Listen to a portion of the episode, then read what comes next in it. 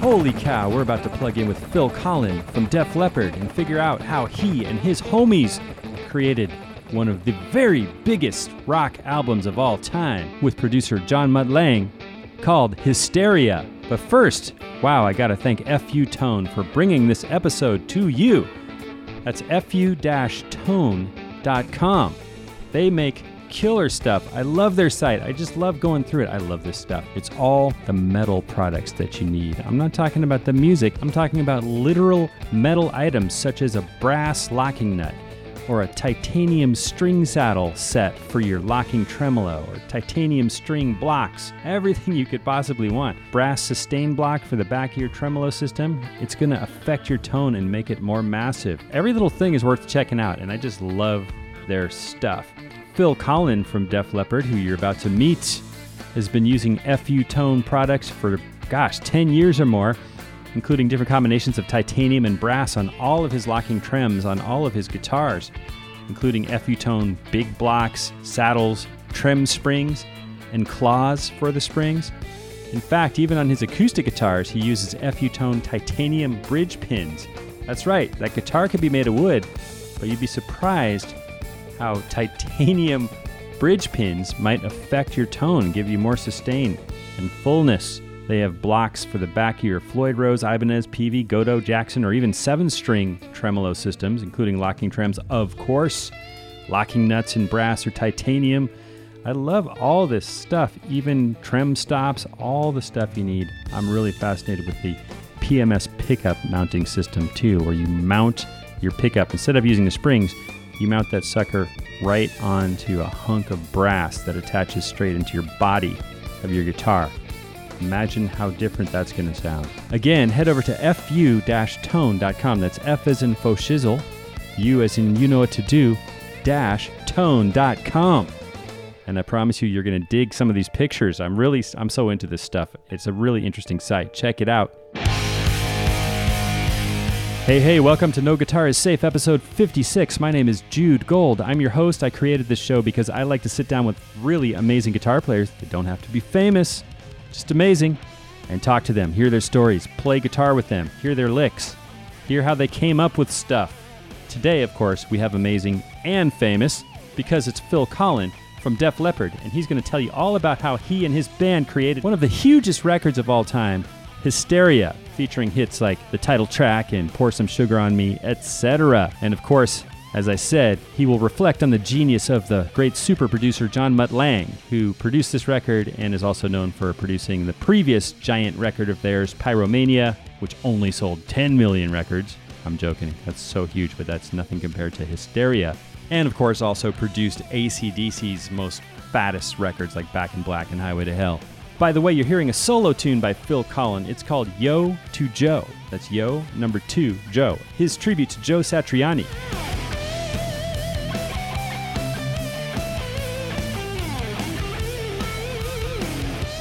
He really loves Joe Satriani, and he was honored to just be a part of the G4 experience, the music sort of camp that he did with Joe and Paul Gilbert and the guys in July. Speaking of July, I hinted to you that I had just done an interview in the Capitol Records building in the main studio. Well, this was that interview. That is an incredible room if you've never been in there. Of course, that's where the Beach Boys and Nat King Cole and Frank Sinatra kind of put pop music on the map back in the day, you know, 50 years ago, all the way on up that studio's delivered some incredible stuff from Green Day to Bob Seger all the way to the present, and that's where we met. And there was a complete film crew there. So if you go on the web, you'll find some some of the clips from that interview that were filmed by Universal Music, the record label. However, if you don't want to miss a single detail, here's the whole entire interview coming at you. We're plugged in. I just really just offer a little harmony and play the background rhythm guitar parts at times, but mostly it's just Phil playing his Jackson Soloist PC1 model, as in Phil Collen 1, and he's plugged into a Blackstar amp that has like a couple onboard effects, you know. We're both basically in practice amps, but man, it really delivers the goods. I think you're gonna like it. And you know what? It's a trip. What I never realized is what a huge part of the Def Leppard vocal sound Phil Collen is. He has got such a recognizable voice. When he sings on this interview, it's going to be like Def Leppard is in the room with you because, well, a huge part of Def Leppard is. So there you go. I hope you enjoy it. Head to guitarplayer.com where we're celebrating our 50th year in print. Guitar Player Magazine, that's right. I've been writing for them since 2001. Again, my name is Jude Gold. If you like this episode, please head over to iTunes and write a nice review. And of course, visit our friends at FU-Tone, that's fu-tone.com, who brought this episode to you. I really hope you enjoy it. It was a thrill to record. And last but not least, go out and grab yourself a copy of Hysteria, the 30th anniversary remastered album. I got mine at Amoeba Records in Hollywood for 11 bucks, brand new.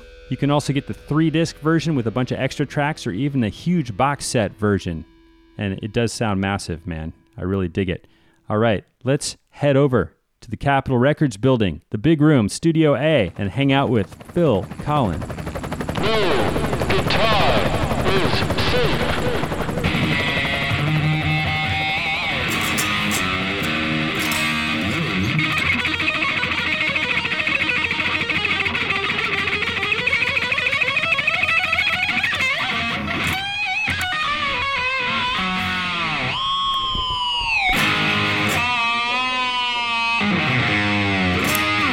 Hey there.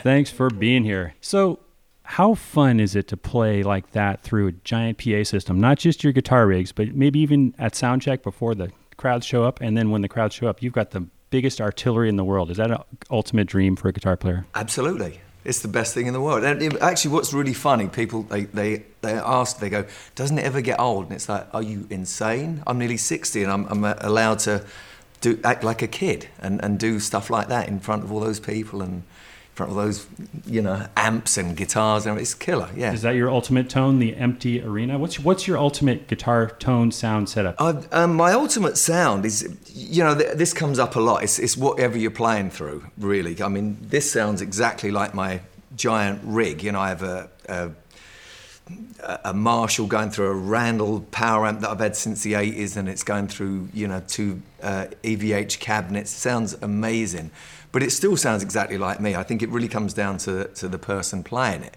You know, when we done the Hysteria album, uh, most of it was done on a Rockman. But it's still, you know, if, you, if you're playing something like a.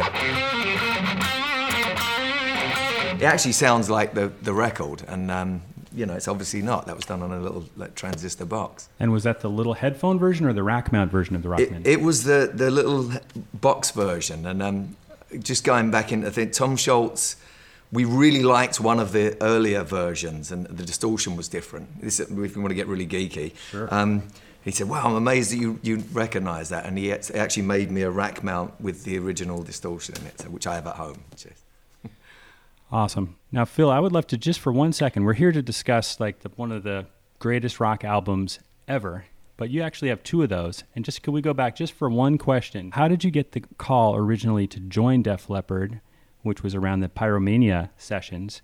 And what was the vibe like when you came in to replace Pete Willis? Um, I was asked to join Def Leppard. Um, I, I'd known Joe, actually, all the guys actually. I, I was in a band called Girl, and we'd play the same venues in England. You know, I'm from London; those guys were from Sheffield. And um, I remember I, I stayed up. We, we missed the, the bus or something, and me and Phil Lewis, at the singer in Girl, stayed at Joe Elliott's house, his mum's house, back in the day, and that's how we, you know, friendship started then. So we were in touch. Um, together, and, and there were some problems with Pete and, and, and the band. And uh, Joe had called me once before, actually, while they were doing the uh, High and Dry tour of, of the States, opening up for Ozzy. And he said, "Hey, Can you learn 16 songs in two days? And I'm like, Yeah, sure. You know, and two days later, nothing. And he calls back and said, Oh, we, kind of smoothed it out. So there was, there was something, you know, going on, and we knew each other as, as, as people. You know, we actually liked each other. So that, that made it very easy. And then um, I got a call midway through the recording of uh, Pyromania. All the songs were written. And Joe said, You want to come on and play some solos, play some lead guitar on the album? We've, we've kind of, Pete's not in the band, and, you know. I said, Yeah, sure, I'll come and help out. And that, that's all I thought it was. So um, I came down, and, and immediately, uh, some, uh, something kind of happened. There was a, there was a dynamic shift. You know, I, I, I sung a certain way. They, they needed more vocals, and all of a sudden we just finished the record off. Mutt had me singing, and and playing on all this, just fun stuff. Like you'd go, all right, go crazy. And, you know, first thing I did was a solo in Stage Fright and then, uh, then Photograph. And, and, and with Mutt, it was always such an inspiration working with him. He'd, he'd, go, you know, have fun with it. It's got to do this. It's got to reflect the melody of the, of the singing and stuff like that. So you'd, you'd learn as you were going along. It was amazing. And Mutt is obviously one of the greatest producers ever. Now, what was in your heads? You already had one of the biggest albums ever with Pyromania, got the Diamond Award, like over 10 million sales in the US alone. Who knows, worldwide. And you guys are like, have the audacity to, you want to top it? What, what was your headspace when you're ready to start the next album after that? Um, Pyromania had, hadn't actually gone 10 times platinum. It, it, only stalled at six or something while we were on tour. Bummer, I know, you know. Um, and, and when we went in to record Hysteria, uh, the, the, main objective, it wasn't like, oh, there's a lot of pressure, there's this, there's that. Mutt said, everyone else is making Pyromania Part 2, every rock band in the world. So we got to do something different. He said, let's, let's do a rock version of Thriller, where you have like seven singles, and it's kind of create a genre of our own. I mean, he's amazing at doing that. You know, I actually really believe that, that Mutt is responsible for bringing country music to the masses. You know, when, when with the Shania stuff. He, um, I remember hearing it in Japan and thinking, well, this is the first time I've ever heard country and western on the radio in Japan. So I think he, he done that. He made this this perfect hybrid, and, and with us, that's that's what he really pushed us to do. And it was, you know, bringing in all these different influences. You know, R and B, even even like rap, uh, early rap. You know, like Run DMC and, and, Public Enemy, some, some of the vibe of that stuff, you know, we clearly, when you hear Pour Some Sugar on Me, it's a, the meter of the vocal is, is actually a, a rap, you know, pre hip hop kind of meter on the vocal. So there's all these amazing things. I was a huge police fan and you know, Motown and all these different Prince. I love Prince. So we, we just brought all these elements in, and, and that, that was Mutt's thing. It's like let's, let's make something that crosses over and, and gets everyone. Well, Mutt was the superhero rock producer with you know ACDC, Highway to Hell, Back in Black, Pyromania, Foreigner Four, High and Dry. What was the reaction amongst the band when he's like, "I want to bring in pop elements to the world's biggest hard rock band"? Um, when Mutt said we want to bring in pop and we were like, great. You know, we loved Queen, we loved the Beatles, the Stone, you know, bands that crossed over into, into the pop realm. Michael Jackson, loved Michael Jackson, you know, loved, loved Prince. And, and that they weren't just R&B artists, they, they crossed over. And I think anyone who's massively successful doesn't stay in a box. And I think it's, it's that open-minded kind of mentality that, that allows you to, to kind of breathe and, and let out all the all, all, the inspiration that you've brought in is to let it out. If you're just going, I'm a rock guy and I, you know, I wear leather and, and this is all I do, you, are going to stay in that kind of frame of mind. And, and with Mutt, he, he was just great at opening this up. And, and, and plus, you know, you'd hear this stuff. He'd go, yeah, this is cool, but that melody kind of sucks and, and that lyric's not strong enough. And, you know, we need another section and, and all, all of this stuff. So we learned so much. It was amazing. Any uh, specific outside influences that you remember him bringing in, or any crazy approaches that you were stunned, or pop elements that he brought in that you're like, wow, I never thought of that. That was cool. Uh, Mutt would constantly bring in different elements of. I mean, one of the, back then, you know, um, in his car, this is when we had cassettes. He'd have George Jones tapes lying around. He's a huge country fan, and uh, you know, like Don Henley's voice, the tone in his voice, which I do as well. I love it, and it's um, actually something you hear on our records, and it's because we learned it from Mutt, and Mutt learned it from just picking up all these different things. So you actually even hear that kind of, yeah, desperado, all that kind of that kind of growly thing that, that's in there, and we all have that, and we, we kind of uh, got that from Mutt, just just be doing that. So yeah, I th- any influence really, if it's good, if it's great, it, and and it makes you excited and inspired, then then you're gonna kind of adopt it. Now, Mutt is also a grand master of a, a tragically lost art, which is the art of pre production. How did he prepare you for the Hysteria sessions? Um, with, with Mutt, the pre-production thing, we didn't really do it like other bands. You know, we didn't have let's get 30 songs and we'll choose the best. It was like let's make a great song and, and go from there, which is really what we did. So you know, one great song, and then by by the time you're doing that something else you're inspired by something else and then something comes in I, I, just finished producing the new tesla album and and that's really how we did that you know we had one song and then we were inspired to do another one. We'd done a lot of it on tour, and uh, the great thing with, with Hysteria, or uh, any of the stuff we did with Mutt, we, we sat in a, we rented a house in Dublin, uh, and we kind of wrote the songs, and, and, and they all came out, but they were all quite diverse. You know, they're all very different from one another, and the influences were huge. You know, there was Duran Duran, you know, uh, Michael Jackson, uh, ZZ Top, you know, whatever was on the radio, Prince, The Police. Uh, Frankie Goes to Hollywood, you know, the, all, all, the Trevor Horn stuff, which was phenomenal. You'd hear it on, on the radio and it just, just sounded, it was ear candy, but it was great songs, great melodies. And, and the other thing, you know, always respect groove and melody, which is something we learned and we, we still do that, you know. Well, maybe you could start by showing us what I think was the quickest song to record and the last song to record, and also the biggest song on the album, to my knowledge, Pour Some Sugar on Me. So Pour Some Sugar on Me started, we'd, we'd kind of finished the album and, you know, we were late delivering the record to the record company and all of this stuff. And Joe's sitting in the corridor in, in, in a studio, very much like this. We were in Holland. And he's just like sitting there with an acoustic guitar. And Mutt goes, What's that? And he goes, I don't know. And it's like, Pour some sugar. So before, he said, We should make a song of this. We should record it. We're going, Well, we're a bit, we're way over. We're four and a half million dollars in debt and all of this stuff. And he said, "No, I think this is we should we should this song's going to be really important." And um, once you have a starting point, the songs usually write themselves. If you're an artist or a songwriter, even you know you can if you can see the, the value in what, what's come along. And the chorus was great, you know, put some sugar on me, and it was just a matter of filling in the blanks. It's a jigsaw puzzle. So um, songs in general, and you have a, a starting point. If, it, if it's great, it, it, could be a chorus, it could be a, a, a, title. We've even gone there. So we had the title and we had Joe singing this almost structure, this, this melody. Um, Mutt being a, a master songwriter, it's, it's like, well, these are the chords that go behind it. And he come up with this riff. Uh, Mutt is a, is a great player as well, but he's, like I said, he's country. So he actually uh, was playing it like this.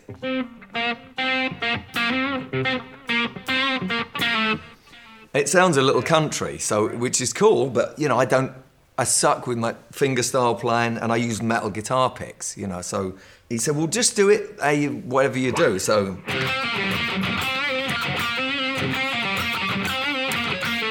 And, and, again, with the metal guitar pick, you know, it's kind of got more of a presence and a bite, and it's it's more kind of uh, aggressive.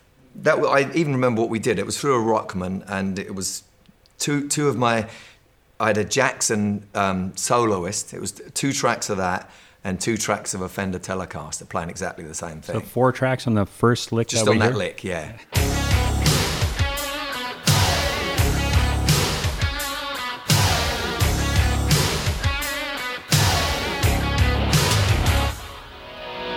John Mutt Lange, ACDC fame, and all this stuff or did you think he was nuts for using the Rockman? Or how did the Rockman? This is a guy who's famous for his organic guitar tones, and you're going direct through a box. Yeah, we are. Uh, uh, the thing was, um, we, we used the Rockman because we, we didn't want all this noise to get in the way. We, we wanted to put a lot of vocals in. You know, Queen was a big influence.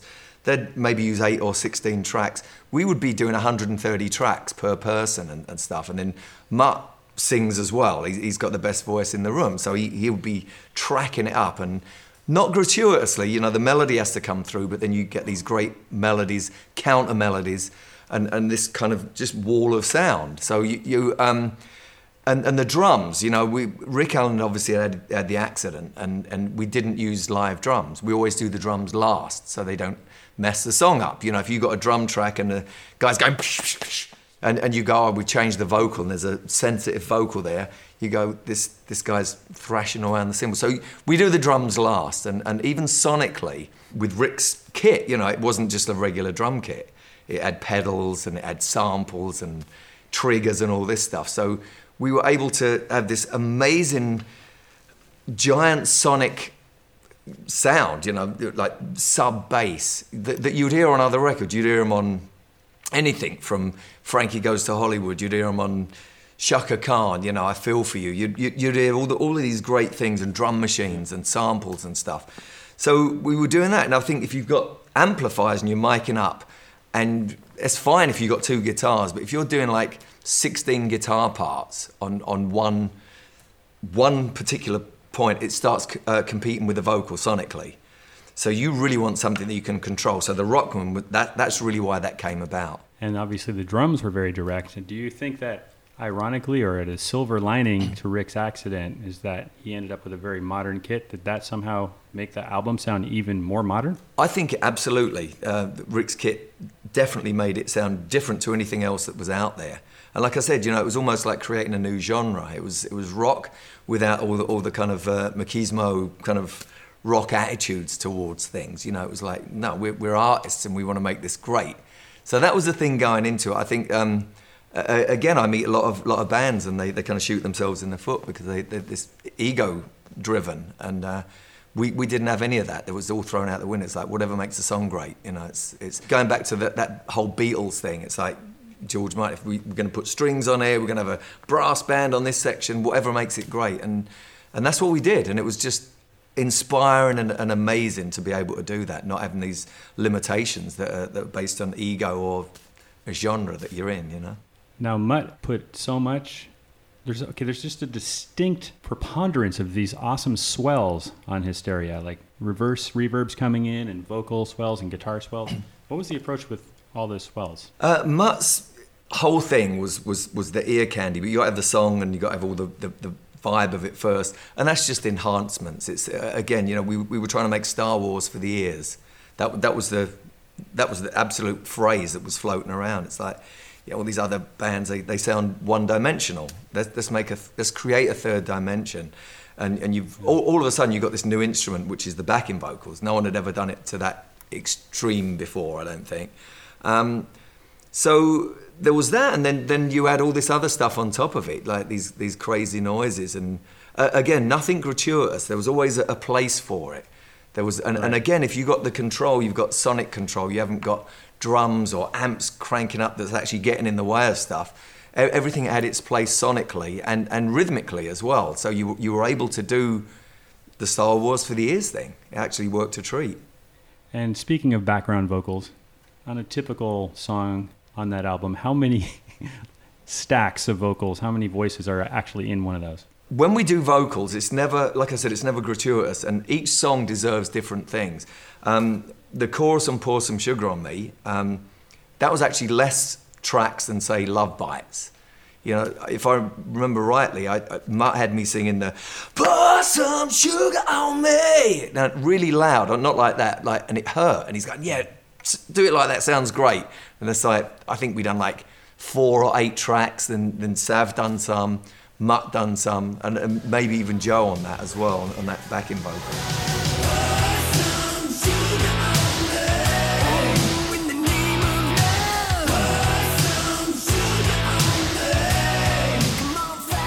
all of a sudden it um, that's all you needed but like gods of war we there was literally hundreds and hundreds of tracks on it, you know. All of us standing around a, a microphone. I remember even the room we done it in, in Dublin. We were in uh, Windmill 2 studios in Dublin, and uh, you know, we'd all be singing around multi-tracking, multi-tracking, multi-tracking, and then individually and everything. So that, that one had a, a, a ton on it.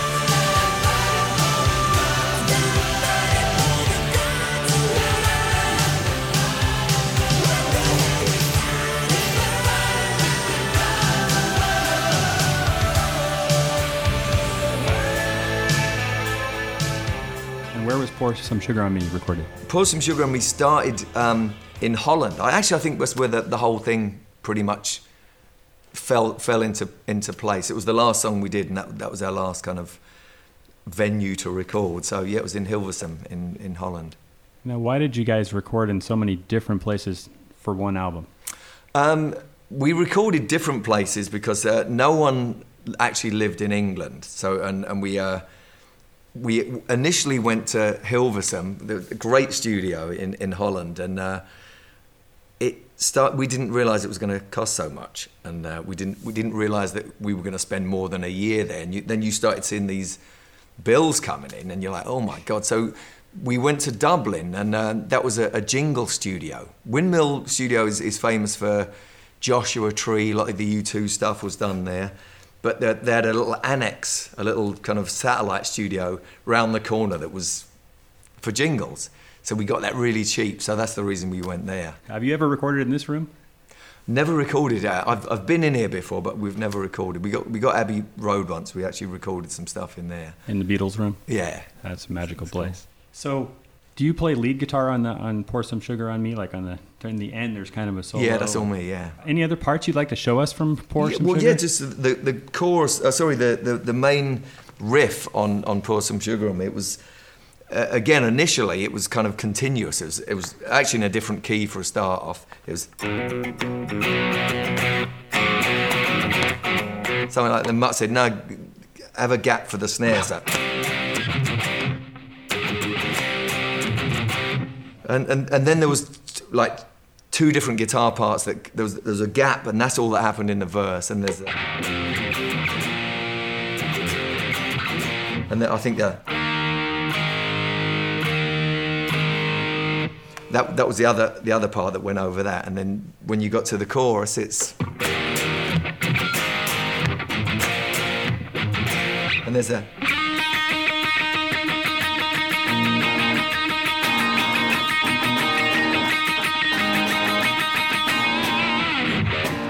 so, that Again, Mutt, he's basically patented that gap. We should name the gap after him. Do you feel- absolutely Tell, talk about the gap. You know what I'm talking about. Yeah, I do know about the gap. Um, it's most people try and fill space, you know, and, and musicians are, are, are great for it. But when when you have gaps in the music, like Rock of Ages, "We Will Rock You" by the Queen, you know, it's kind of there's nothing there until the guitars come, and then when it, when you get to the chorus, it all it kind of hits you, and it, it kind of uh, is an anticipation, an excitement. So uh, uh, again, you you can kind of have this real rocking out thing, like again, pour some sugar on me, da da da backbeat, snare. You know, it's so important. It of- you you kind of hook onto it, and then you get to the the pre-chorus is that take a bottle and shake it up, break a bottle, you know, and all of that stuff. And then by the time you kick in on the chorus. It's like it, it, it's all in, and you're you know thrashing on the cymbals and God knows what. It kind of it's party time. Man, you sound like the record. I know. Yeah, nothing makes a drum sound huger than not, not having any other instruments. Ab- absolutely, it's it, it kind of you, you listen to a lot of funk stuff and R and B, and it even back in the day, people would play like that. You know, they you know the Muscle Shoals thing, or, or a lot of the guys they'd they'd find space, and and they'd kind of um, allow the singer and allow the song to, to present itself, and you're just backing the song up. So I think as a musician, a, a lot of times people forget that, and you're you're just trying to enhance the song. If you if you're kind of stepping all over it, you're you're kind of screwing it up. Well, maybe we could move on to another one of the Sure. huge singles, Love Bites. Beautiful intro chord pattern.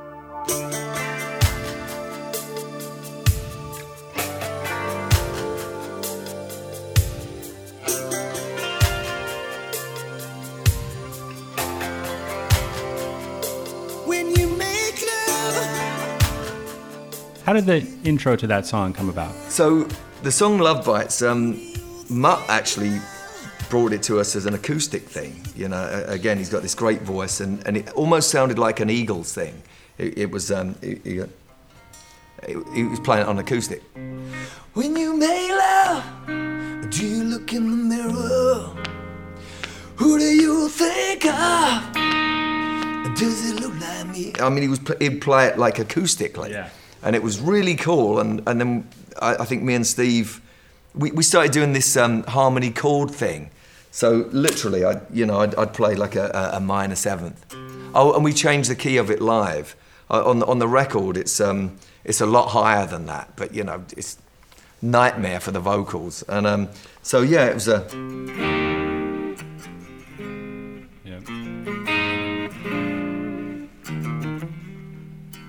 So I had all this this stuff going, and, and like kind of really, like the hi hats and kind of percussion and, and all of this other thing. We we turned it into something else. Like it started out as a country song, but then it kind of, it it's stuff that you'd hear on an R and B record, really. Is that the key you played in live? Sort That's the way we do minor? it live, because normally it was it was up there, And it was also up a half step from where we are. uh, from there as well. Yes, so it's like. 'Cause "Will we're- you make love?" It's like Yeah. really hard. So yeah, that, that's that's how we done it. And and again, space in the verse, and and then it would be like um, uh, the, the pre-chorus. And I, I would do all of these kind of counter things. So, so everyone. Um,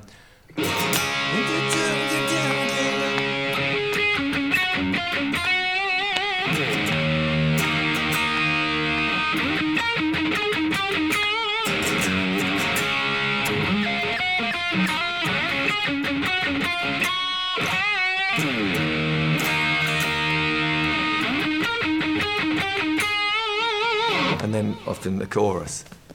For a hard rock band, quote unquote, usually the bands will kind of stay kind of in one key or in related keys. Right. There's huge key jumps. Like that chorus is a jump to one of the more distant keys from where you started. Yeah. Like you're in C sharp minor, and then it's like you jump to F. Right. There's like no relation there, really. Did you guys come up with these key changes? Well, that song, like I said, you know, Mutt brought that in as an acoustic, almost like a Don Henley uh, Oh, demo. That's how it including the chorus part. Everything, yeah. Oh, okay. And and that, that was the structure of it, and we, we just kind of rocked it up, you know. And like the the, the melody on the on the on the uh, cho- you know on the chorus where it goes, "Love bites, love bleeds." Um, it, it had this lick going, Okay, let's play that together. "Love bites,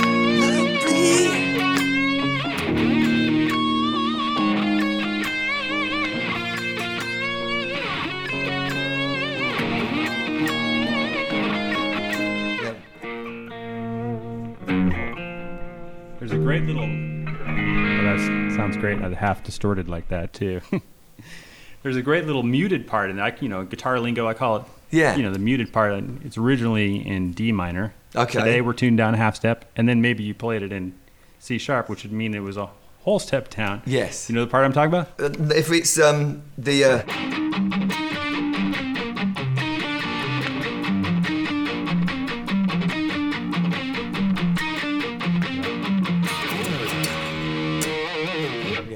great. that was uh, on a Rockman actually. Yeah, again, you know, on, on, on there.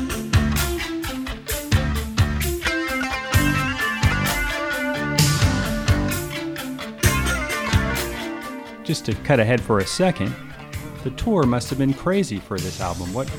How many shows did you do? We, we were out on tour for about a year and a half because the album didn't break initially. You know, we, we were Yeah. out there and we were playing half-empty arenas in the states, um, and it didn't go as expected.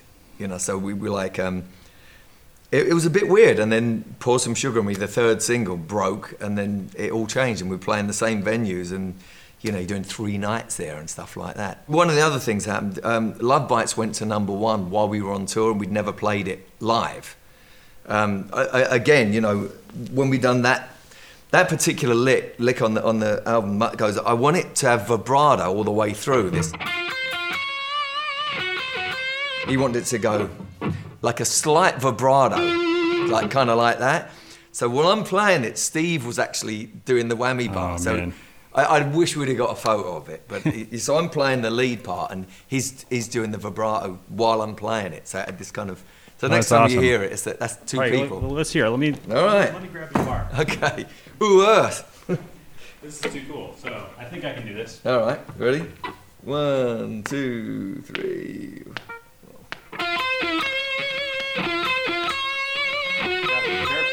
Yeah, it's, it's, it's but that that was basically it, and That's cool. it seemed like a joke at first, but actually, when, when you hear it, that's exactly what we did all the way through it.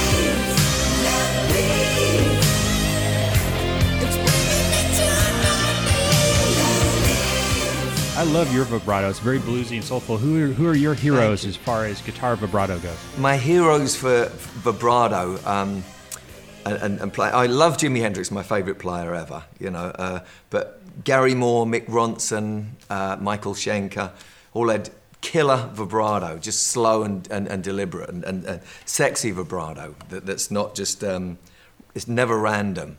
Um, so yeah, there's, there's there's a bunch more people, but they're the ones that, that really stand out. Now, you guys were pioneers. I would say early pioneers. I don't know who was first, but the giant rock arena show in the round. What were the initial challenges with doing that, and how did that evolve? big challenges doing the in the round thing. Um, was that you couldn't get the equipment ready. I mean, we had 13 trucks, and I remember the first show, Glens Falls, New York, and they they barely got the equipment up, you know, or down when they when they started it. Got it down. It's like there's no way we're going to get to the next town and put this up. So we it was like, oh my god! But they did. That our crew was amazing. Uh, the whole idea came about. Peter Mensch, uh, uh, then manager, saw Frank Sinatra in, at the Garden in New York and was like, dude. We got to play in the round. I just saw Frank and it was killer. We, we got to do it. And I, I know Yes had done it, but no one had done it you know, they had a revolving stage, but I had six different mics to sing down, and so it was like a, it was, it was a challenge, but it was, it was something that we all loved doing. You know, it was like so exhausting, but just total fun. You know, it's like not a bad seat in in the house. You know, four front rows basically, and like I said, I'd, I'd sing a vocal to sing down there, one on the side, one that side, one over there. So it's four, so it's eight altogether, and, and you'd be like stuck on a mic. It was great. Did you choreograph ahead of time? I know when a band's on tour, after a while, you start developing natural choreography or patterns. But were you guys just running into each other on stage at first? we did start running into each other initially, and then you, you get proficient at it, and then you kind of avoid the the clangers. So yeah. Now I know you've told this story before, but how the heck do you guys get to the stage So- when it's time to play? How we got to the stage, um, Rick Allen would play along with the opening act. So he would go out in disguise. He'd, he'd like wear a baseball cap and a, a fake arm, actually. He'd- gone out with a, a beer in it and he'd be strolling around like this. And he would get there and he'd jam along with the other band. That was his warm up. We would get in, in laundry hampers. And um, one day we, we played um, Chicago and Robert Plant was there. And he said, uh, let me push it out. So we're like, whoa. So me and Sav were sharing this laundry hamper. We're like crunched up, and, and Robert Plant is pushing us out there with this bandana wrapped round his head, and no one even noticed. So, you know, it's, we're freaking out because it's Robert Plant. But um, yeah, he got us to the. That's how we would get to the stage. Obviously, we didn't always use Robert Plant. But it was, uh, Don't people after a while figure out the laundry hamper trick, or no, no one ever figured it out. Uh, in all that time, no one ever figured it out. how'd you get off the stage at the end? Wait for the crowd to leave? Yeah, you have to chill uh, afterwards. Yeah, just hang out there. Didn't I see a video once where you guys had a crazy room under the stage? Well, just actually, just it, it would actually the stage itself. Like any stage. Yeah, like, you, you're just under there and you're kind of stuck there. You'd have a bucket to take a pee in. You'd have a mirror there so you could see, you know, come down between songs or whatever. And and the guitar changes. Obviously, all your guitars are down there. There's a little kind of room with the amps and everything else. You know, I've interviewed a lot of players, and uh, this whole peeing under the stage thing has come up a lot in recent months. Well, you have to. I mean, even now when we play regular stages, um, you have to pee. I drink tons of water, and there's. I have to get okay. That, that section there, Joe's going to talk for a minute, and that's that's my cue. And I, I run over there and have a Do great. you write pee. that into the set list? Abs- absolutely. No, we, we kind of know where, where they come. Yeah. Incredible. Now, do you can you remember any just like total Spinal Tap moments or just ridiculous things that happen on that tour on the stage? You know, Yeah, we've. I mean, constantly had Spinal Tap moments. Um, at one point, we had this. Um, these giant, these triangles. You know, the, the album sleeves are triangle, and they were on stage, and it looked like Spinal Tap, and we hadn't seen them. And that we we arrived at the venue. It was Pine Knob, I think, and it was sold out. And there's these three things, and it's windy, and they're like going, it's like, oh no. And we have to jump off a off of a thing, and uh, we actually never used them again because they, they were, I think, a little bit dangerous. But it was like totally embarrassed. So I think the same venue, I went running to the microphone, and a giant. It looked like a praying mantis was on my mic stand, and I was like, just freaked. I went to sing, and there's this thing, and uh, it was like a monster.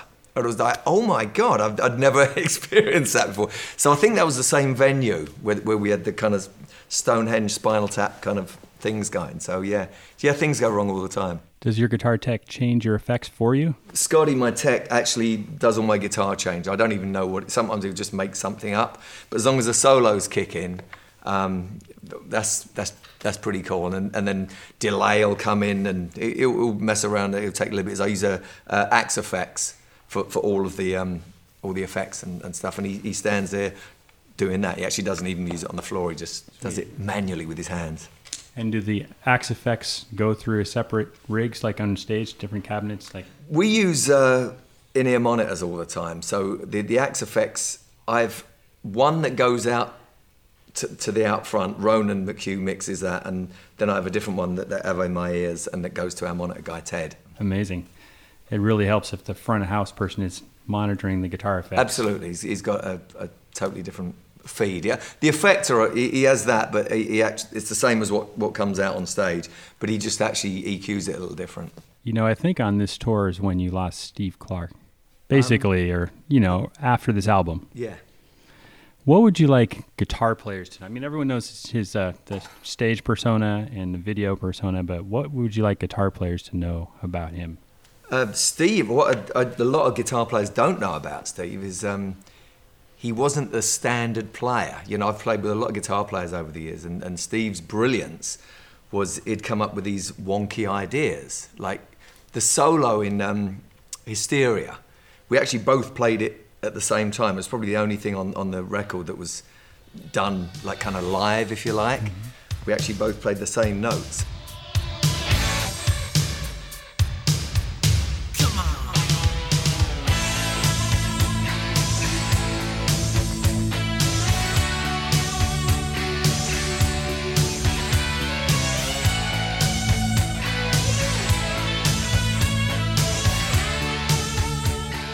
But the, the notes he chose to, to, the, to use, and, and, and even like a, something like Gods of War, you know, which was actually based on a, a almost like a message in a bottle Andy Summers thing, you know.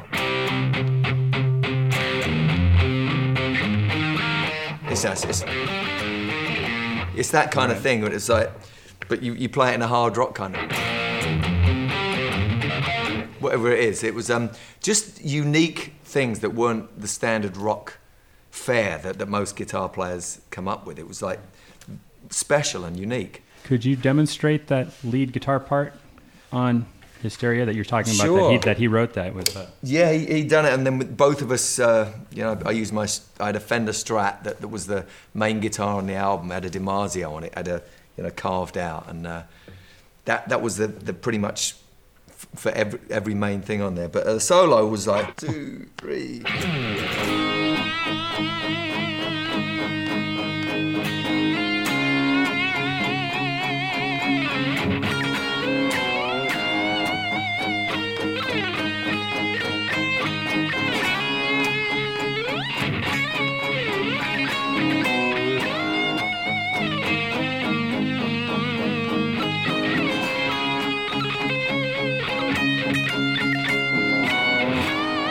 Then it goes into that. I gotta know tonight.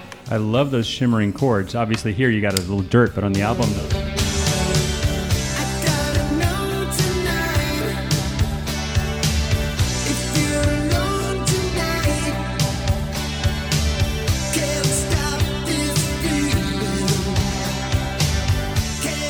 Right, so here's, here's a little myth part that, that come out. Everyone goes, well, you're a Def Leppard, you record a string at a time. So that particular part, we did record a string at a time. It was, um, so it was, it would have been this, uh, live, we...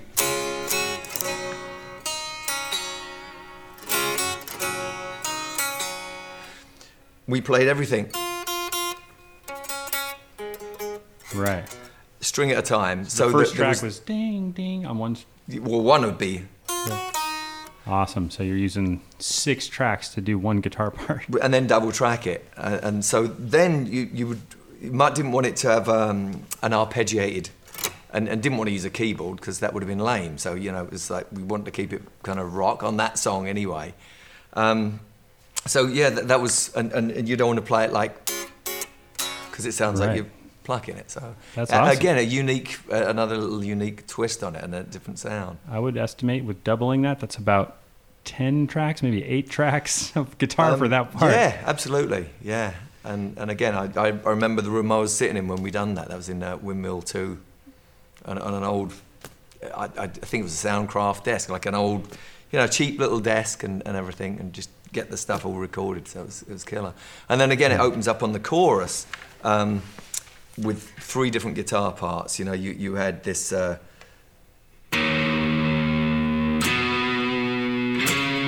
you, you'd, you'd have these things, but this.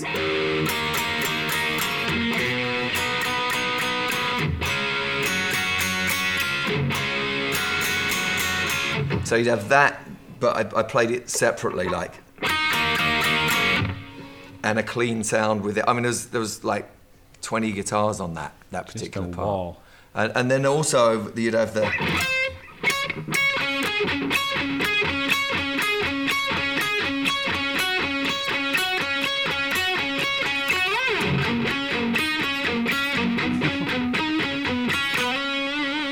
That's a beautiful part. Let's try that again.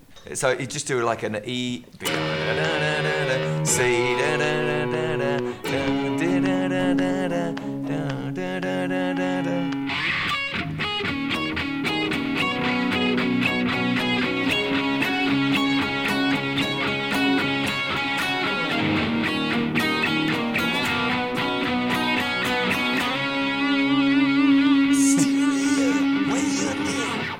You must have so much fun running around playing these huge guitar parts. Uh, amazing, yeah.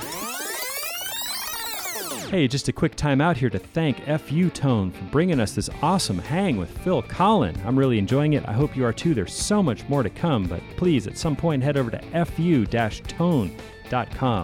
Check out these awesome hunks of metal that they are offering you, such as these titanium string blocks for your locking trem. You know, you can get these elsewhere, but most of them are rated at only 40,000 pounds. Sounds like a lot? Well, check this out. FU Tones titanium string blocks are rated at 140,000 pounds. That decapitates the competition. And of course, they have all this other groovy stuff there, such as sustain blocks that will add good vibrations, because that's what we're all after when it comes to tone. Good vibrations to your Floyd Rose to your Ibanez trem, PV, Gotoh, Jackson, or even seven string trims.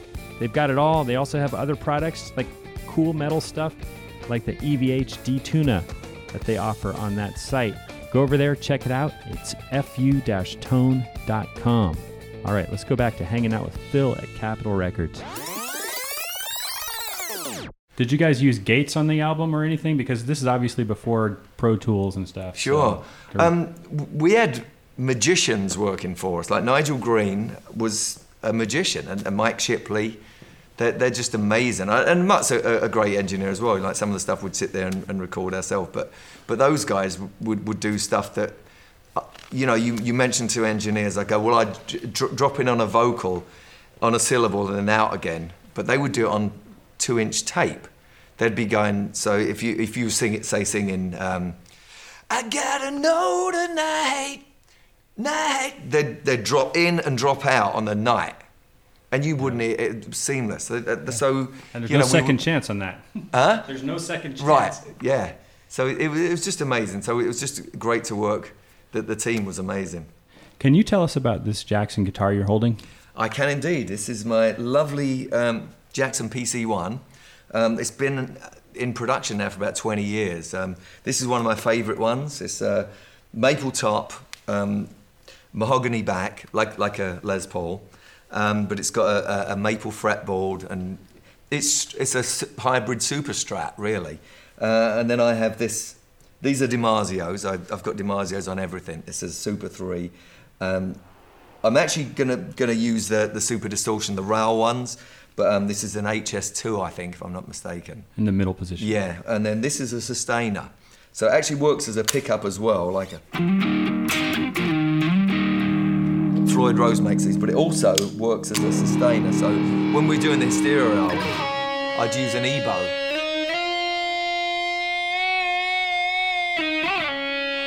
But you know, with this, I.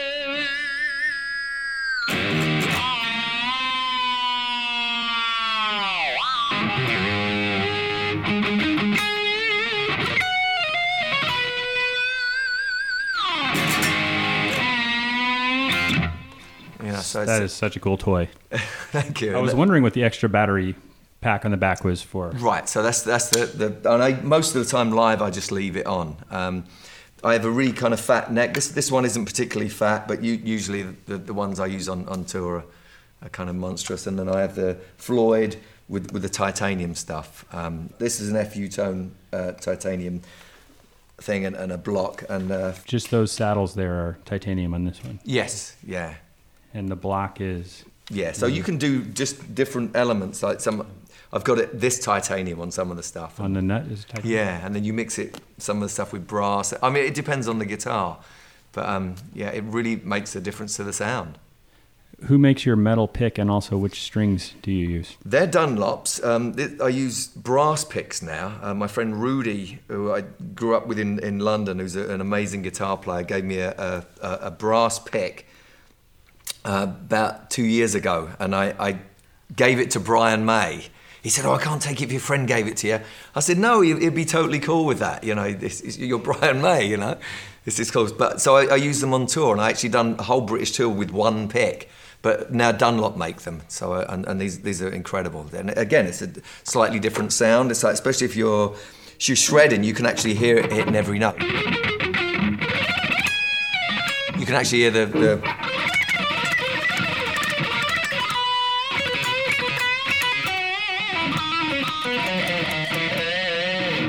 How thick is that pick? It almost looks like it's thick as a quarter or something. it, it, it's pretty pretty fat.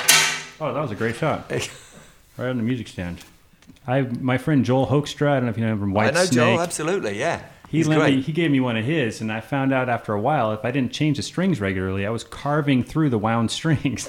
Well, what I would do, I, I used to use steel picks. Like on, on this album, I used a steel guitar pick, but um, they would shred the strings. That this actually gives way before. I don't know if you notice there's a there's burrs and stuff on the edges because this actually gives way to the string. So it's actually it's in the it works out in the opposite. You know. The string wins that battle. Yes, absolutely. And I use heavy strings, so I'm, I'm like um, they're Didio Dario and they're 13 to 54.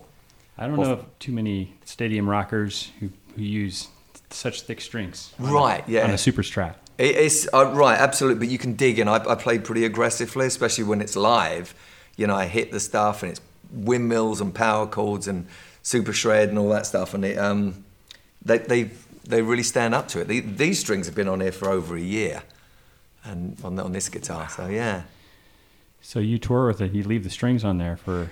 Well, when I get off tour, um, Scotty, my tech, changes them pretty regularly. He goes like two or three shows, and he'll change a couple out. Yeah. What's your what's Scotty's or any of your guitar techs? What's their biggest challenge in showtime when the chaos is happening? What's Um, their biggest challenge, uh, according to Scott, he says I've heard him say, "You're the easiest guitar player I've ever worked with." It's, it's like it, it's never a problem, and, and it's not. You know, it's just I, I have a blast out there. Things very rarely go wrong, and if they do, oh well, we just get around it. You know, so that's that's their approach to it, really. So he, um, no, he, he, he says it's it's pretty pain free.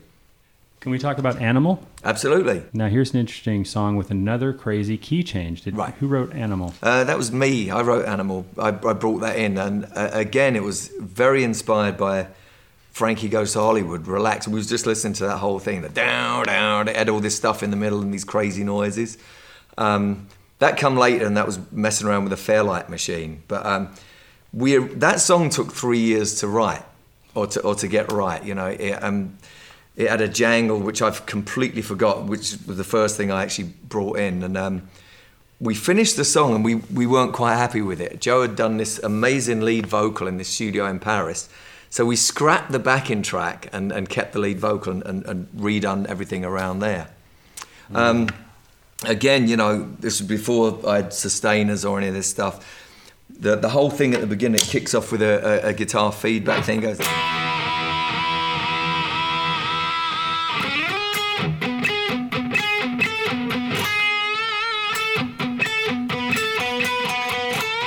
over the. sorry? Yeah. Three, two, three, four.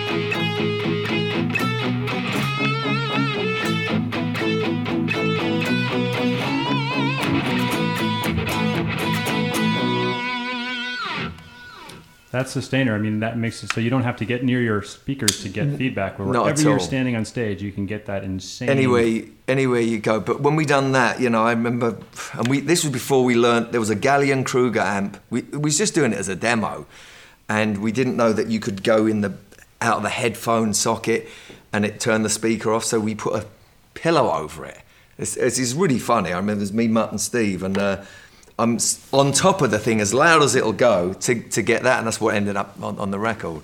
I'm sorry, you're talking about the beginning of song? Yeah, the, you know that, and even that, all of that stuff is it. So how do you get down to F sharp, which is a completely unrelated key? Why? That's so random.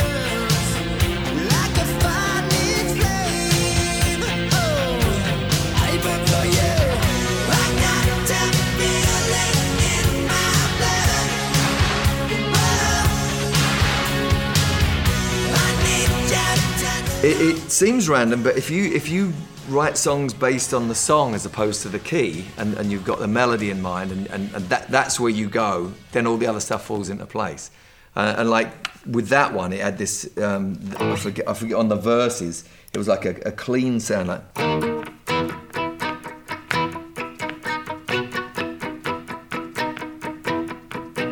And we wanted to get this. Um, a cross between Andy Summers and the Fixx. You know, they had this lovely clean strat sound that was like, you know, de-eyed and.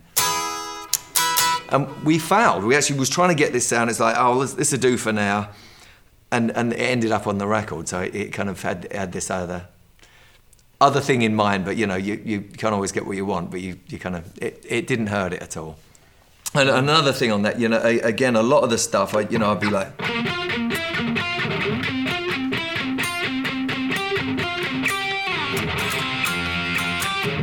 You know, that was the, the pre-chorus. Uh, a lot of that stuff, I actually got all of that idea from, from the first Van Halen album. You know, you'd do, be muting and everything. And I thought, well, it'd be kind of cool to have a melodic kind of thing. And I, I do that a lot, even that, that you know. It's all based on that, that uh, original thing, you know? Yeah, you really make those those tenor parts. Yeah. make them part of the song. Where Absolutely. he was the only guitar, so he rarely could do that. Yeah. But yeah. But so, and, and again, you know, that would go into.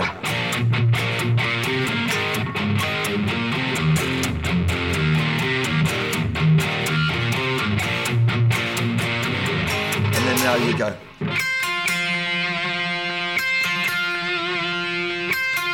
Would go over the top of it. So it, And then the middle section of that song is just you know Uh, crazy, yeah. The. That's the Frankie Goes to Hollywood inspired part. And again, that was all Fairlight, but uh, live, I just. when you say that was all Fairlight, what do you mean? Uh, a Fairlight machine, it was a sampler. It was one of the very early samplers, and you, you'd, you'd sample stuff into it, and you could just have great fun with it. We, we got to the Fairlight version three by the time we finished the album, and then everything got transferred to a Synclavier, which, which was another. Now, obviously, with Pro Tools, it makes all of this stuff redundant. But back then, it was kind of cutting edge and, and just really super cool. And what samples were coming from that? Were you talking vocals and everything, or we put stuff in there, like for example, even that the, the clean guitars, the they would be put in there, and it kind of create a kind of a weird sound that was kind of unique to itself, really.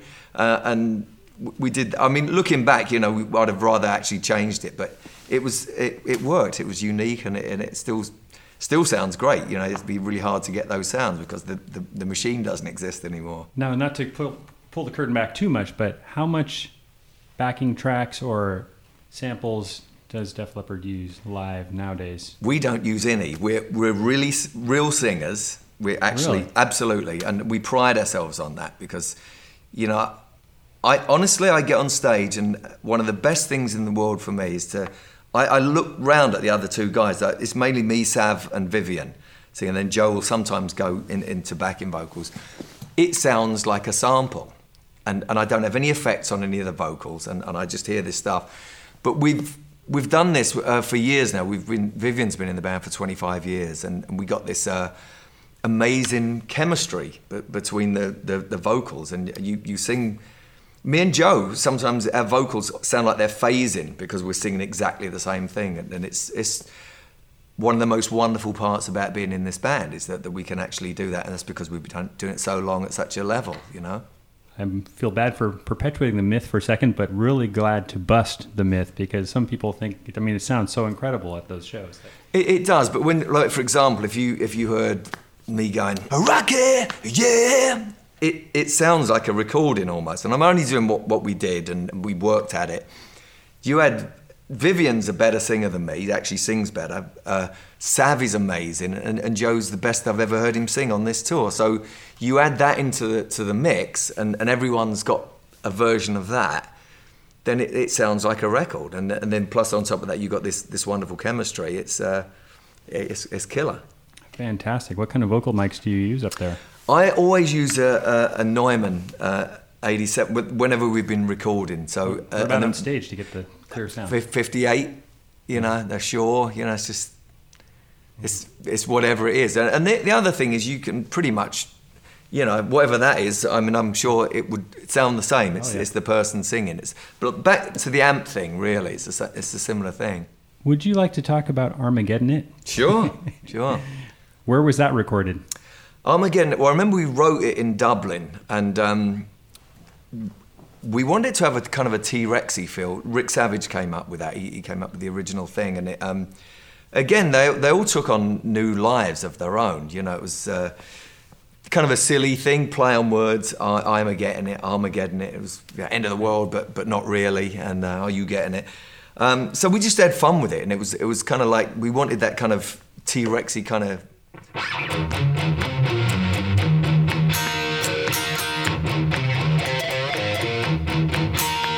and it started off with a.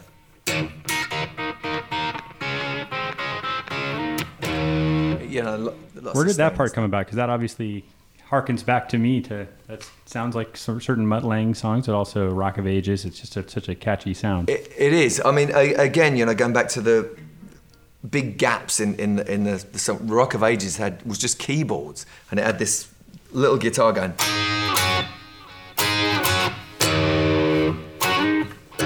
And, and, and space, and this this thing did as well. It was kind of, that was kind of,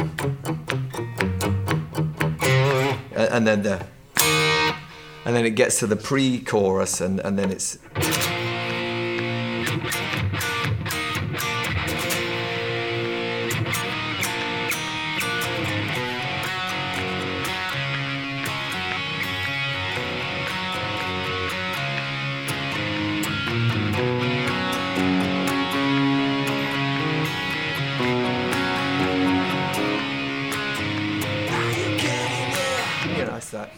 And, again, you know, that that had, uh, I, I remember we tuned. If you listen to the record, there's these really crazy high harmonics. And we just tuned one string. And it was like ding dong, like almost like a tubular bell thing going off. And there were so many guitars on, on, on that section, and that you only play once. You know, you you, you do it, and then you record, and you go, okay, that's fine. And few, you know, three years later or something, you're listening to it, and you go, oh yeah, I remember that. So to recreate this hugeness at the 2017 live shows, pretty much just having the right effects out front and Not real I mean, you when you recreate anything, you you make a collage. Like when when we done the the Love Bites thing, you know, we, we had to learn the song. We had to. You, you couldn't play and sing a lot of the stuff, so you'd literally be sitting in your hotel room going, all that, you know. Love back, love please. I couldn't at first. I couldn't do that, and the, and you know all the. Uh, or, or whatever it was. But you know, you, you're trying to do that, and it's really hard to to do. Again, animal. You know, I got to feel it in my blood. Whoa, you know.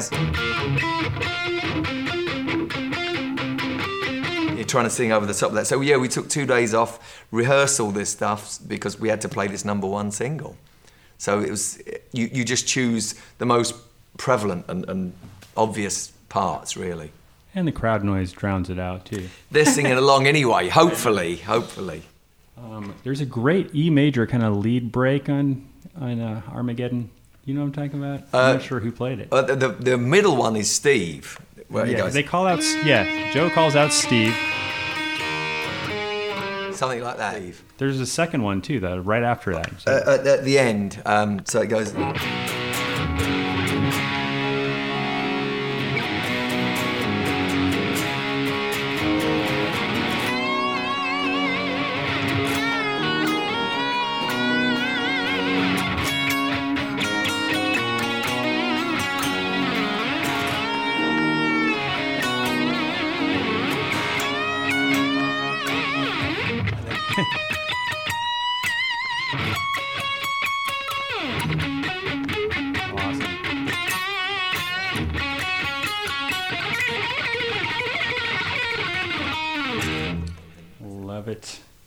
Maybe we have time for another song too. Sure. Let's check out Excitable. That's Okay. a cool riff, kind of almost a little funk inspired. Um, so excitable really really started. It was a Rick Savage riff, and, and it was there was a uh, Michael Jackson and, and Mick Jagger had done this song called State of Shock, and that inspired. It was like, well, you know, this is kind of funky and it's rock, but it their one didn't really have a, a, a chorus per se. You know, it was cool. It was Michael Jackson and Mick Jagger and all of that stuff. So um, we we ended up getting a song that had, had a a lot of effects on it. You know, are you excitable? Are you excitable? Are you excitable? Are you excitable? That was Mutt. And, and again, this Fairlight machine, you'd feed something into it and play it on a different key and all, all these things.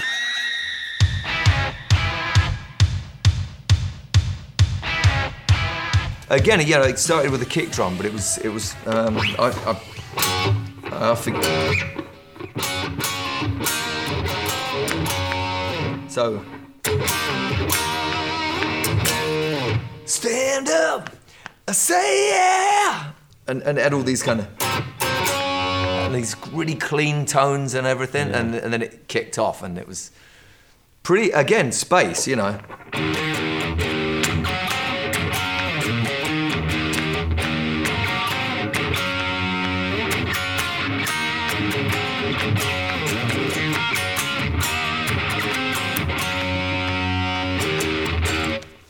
Do you hear a lot of your amps on stage when you're playing, or is it all in the ears, or what's the balance? I I, I have in ears, but I actually have two cabs kind of blaring. Not not really too loud. We're, we're a lot quieter than most bands. Um, and then again, you can control it. Rick Savage is the only one who doesn't wear in ears, so it makes it a lot difficult for him. Actually, for us, it's the same every night. So I don't know how he does it. So he needs more of me than I do, actually. So, what's the stage like on the current tour? I mean, this is 2017. There's been a lot of advancement since the 88 tour, whenever that was. Absolutely, I, it's advancement's crazy. Technology, the speakers, the lights. I mean, I, I looked round. Actually, I have this chrome mic stand, and I can actually see the lights going off behind me, and it looks spectacular. And and it's I've noticed over over the years it's got more insane and more crazy. Same with the sound and everything. And it, I use the same amp. I've been using it for ages. I, I got a JMP one, and I use it with this old solid state Randall power amp that I've had since the 80s, uh, and that goes to the Axe-Fx, and then I just have two cabs, and that, like I said, it's, it's mainly for Rick Savage, but you know, I, I do like a bit of bottom end coming up. If you just have the, the in ears, you kind of lack a bit of the bottom end. So I have that going to, to get that driving as well. Tell us about the stage design and any hydraulics or any crazy stuff, and who's how you got who designed it, and were you involved? Uh, we are involved in the stage stuff, but it, it's whoever comes up with it. Faye McMahon, who's our our production manager, um, a couple of years ago when we done the Hysteria live in, in Vegas, said instead of us renting this hydraulic system, Phil Collins has got this thing. He's been sitting in a warehouse for like 20 years and he hasn't used it. Should we buy it off him? It, so we bought this thing, and you know, uh, when, when the beginning of Women, it goes. Uh,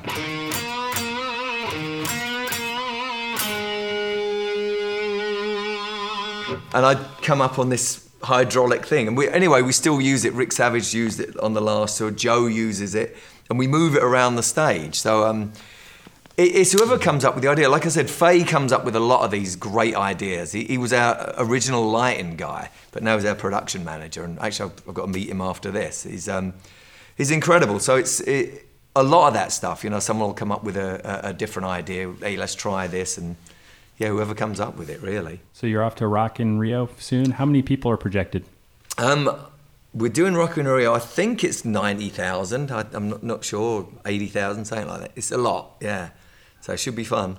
Great crowds down in South America. South America, the greatest crowds in the world. Yeah, yeah. Uh, our two biggest uh, reactions are Mexico City and for some reason Montreal. Where, wherever we go to those places, I know Montreal's in Canada, but you know, for whatever reason, they're, they're, they're crazy as well. We could ask uh, one last question. Yeah. We have one question. to- Oh yeah, yeah. Please.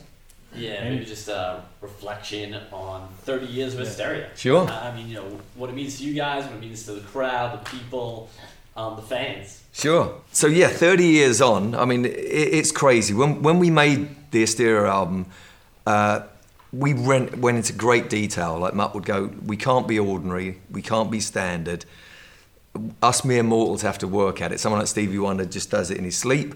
We have to work at it. We have to work, make these songs great. He said, and let's make them so spectacular and special that we're talking about it in 20 years. He actually said that, and here we are 30 years later. And um, and, and the reason that, that we're still here, that we put so much energy and effort uh, into those songs, that um, you're, you're still able to, to listen to it now, and it's still still effective. It's still real. There, there was, a, a, like I said, a lot lot of blood and sweat and everything went in, into that, and and, uh, and and some crazy talent and, and just a lot of fun as well. So there was there was a lot there. So you know, reflecting. Uh, I, I see why it did what it did, and, and then you talk to our fans, and they just absolutely adore it. You know, we had seven singles off of there.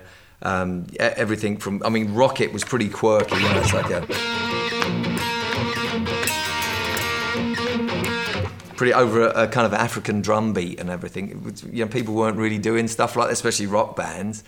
So um, And what inspired that song? uh, Joe, Joe came up with this he, uh, this tribal uh, Burundi black thing from the seventies. It was like they, they recorded this uh, tribal drum thing, and he said it, it, just the vibe of it. So we, we kind of tried to create our own kind of tribal thing with with the the Fairlight, this this machine again, and, and all of this stuff. And it um it was a, a great basis for this song, which ended up being uh, kind of a salute to our heroes.